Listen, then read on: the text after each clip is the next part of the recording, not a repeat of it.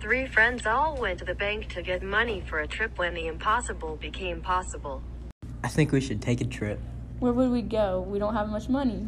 We could go get money out of the bank. We will go tonight. Later that night at the bank, Well, let's go in.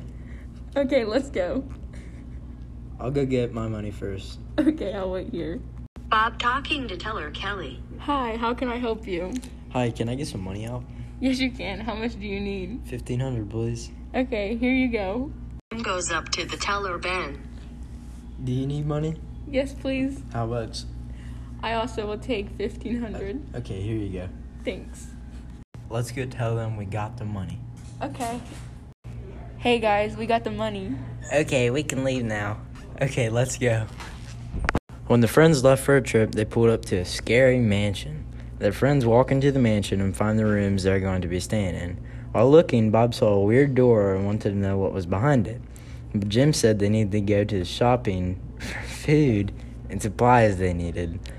They went to the store, and when they get got back, Bob mentioned the weird door said they went to open the door. I wonder what's behind it. I don't know, let's open it. Bob opens the door and very loud noise came flying out of the room. What was that? Maybe it's not a good idea to stay here. Let's go in and see what it is. Okay. The friends go into the room and start hearing voices. They were told this place was abandoned, but soon found something there other than another human. What is that over there? It looks like someone. Steve to the figure. Hello? Who are you? Are you okay? Get out.